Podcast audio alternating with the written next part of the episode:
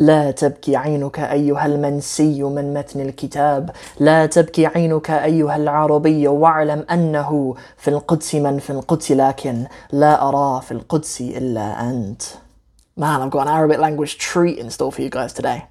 But before that, very warm welcome back to the Arabic in 60 Steps channel. Hope you guys are doing well. So this is part of our countdown, our 10-day countdown to the 1st of June when we're going to reopen the Arabic in 60 Steps program in all its glory.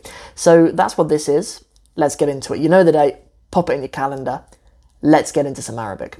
So today we're talking about something to do with final weak verbs. Um, because there's so much to do around the final weak verb, or what we call al-fi'l al-naqis. Sometimes these in the English language world are referred to as defective verbs. But really what it means is that they end in a vowel. That, that's really what it, that's really what we're talking about. And the actual verbs themselves, there are some things to practice, but we practice them a lot in the program anyway, going from the past tense to the present tense and the kind of vowel changes that happen, such as verbs like da'a to yad'u, verbs like nesiya to yansa, verbs like sa'a to yas'a, and how that vowel change works. We, we, we do plenty of that in the program though. And we also do to death the active participle, um, the, the words in the fa'il pattern. We do those to death. And um, there's something particularly, um, particularly ch- challenging that requires a bit of time to do with the indefinite of these and how sometimes we just cut off the, the last vowel and we replace it with two kasras. That deserves its own lesson, though. That, those aren't the things we're talking about today because those get plenty of attention in the program. What we're talking about today is, the, is actually the passive participle. Is the passive participle. We are used to, so far in the program, we're used to the passive participle being in this pattern. The mef'ulun. The mef'ulun pattern. We're used to it being in that pattern. We call it the ism the passive participle. So, for example, um, you know, something which has been written, you know, the passive of, of, of writing, right? We call it, we, we, it is the word, the mek, mektubun, mektubun, for example, okay? Or for, or another example, the verb ba'atha, so sort of being brought out, al-mab'uth, al-mab'uth are the ones who are brought out. Al-mab'uth, mab'uthun are the ones who have been brought out. Hence, the words maktubun and mab'uthun are in the maf'ulun pattern. But what on earth do we do when we don't have a strong lam letter? What do we do when the root letter is either waw or yeah? What do we do about that? Well, what we do is this. In the hollow verbs, we just don't even bother with it. You know, the the the um yeah, yeah. So um yeah, so we end up just making the word much shorter in hollow verbs. We cover that obviously, and we cover that obviously in step ten or step nine, sorry. But um, with final weak verbs, here's what we do.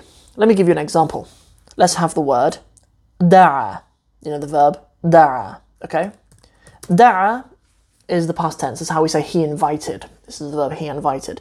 In the present tense, whenever you have that elif on the end, that tall elif, it will always become aware in the present tense. So that's why it is, in the present tense, yad'u. Yad'u, with a waw on the end. Yad'u, da'a yad'u. And also we can kind of infer that the root letters are actually dal, and well, just from the word da'wa as well, the word for an invitation, the word da'wa. So we know that its last root letter is a waw, right? So what happens? It ends up in its maf'ulun pattern becoming, um, in this pattern, it ends up being mef, maf'u, maf'u, with a shadda, maf'u. So, so if we take the verb da'a, the passive participle, the one or the thing that has been invited, is med'u. Med'u. You have to remember that there is a shadda on the last waw, med'u. Yes, so the, the one who has been invited is med'u. So the active participle, da'in, that's for another lesson, um, why, why it's da'in, but um, would be the passive version. The good news is that there are only really two options for this, because that last root letter is only really going to be a well or a yeah. Even when it appears like an alif maqsura, like with the verb sa'a, its actual root letter is a yeah. Good, so let's see that. Let's do it with the verb nesiya. Nesiya, nesiya, it means he forgot. He forgets in the present tense is Yensa.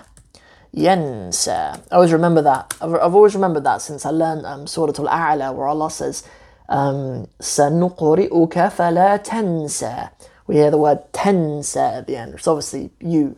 You forget or you don't forget in وَلَا تَنْسَى. Good. nesia yensa. But uh, in this case, this is the other pattern you need to learn. So you need to learn this one, mef'u, and you also need to learn Mefri, mefri, with a shadda. The shadda is very important. Maf'i.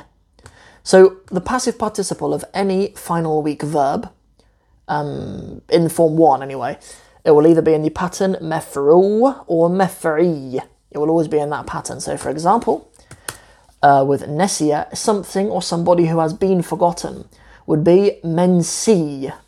Men see. Mensi is the word for a forgotten. men see. Hence, why we have in the great poem by um, Tamim al-Barghuthi, I believe, where he says near the end of the near the end of his poem about Al-Quds, that the poem is titled Al-Quds, he says, لا تبكي عينك أيها أيها أيها المنسي من من متن الكتاب it would be. So لا تبكي عينك أيها المنسي من متن الكتاب. So لا تبكي عينك. Do not do not. Let's translate it crudely. So do not let your eyes weep. Do not weepeth your eyes.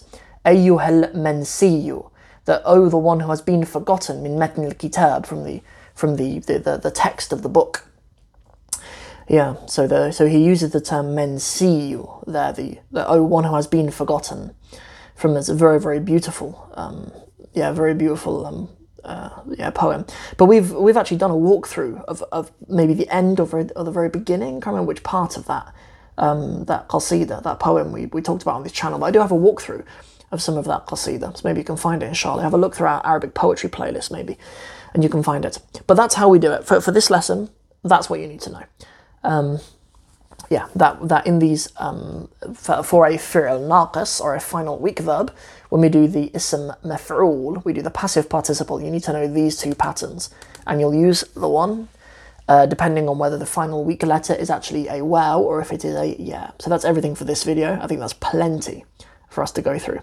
So I'll see you guys tomorrow for the next one. Assalamu alaikum wa rahmatullahi wa barakatuhu.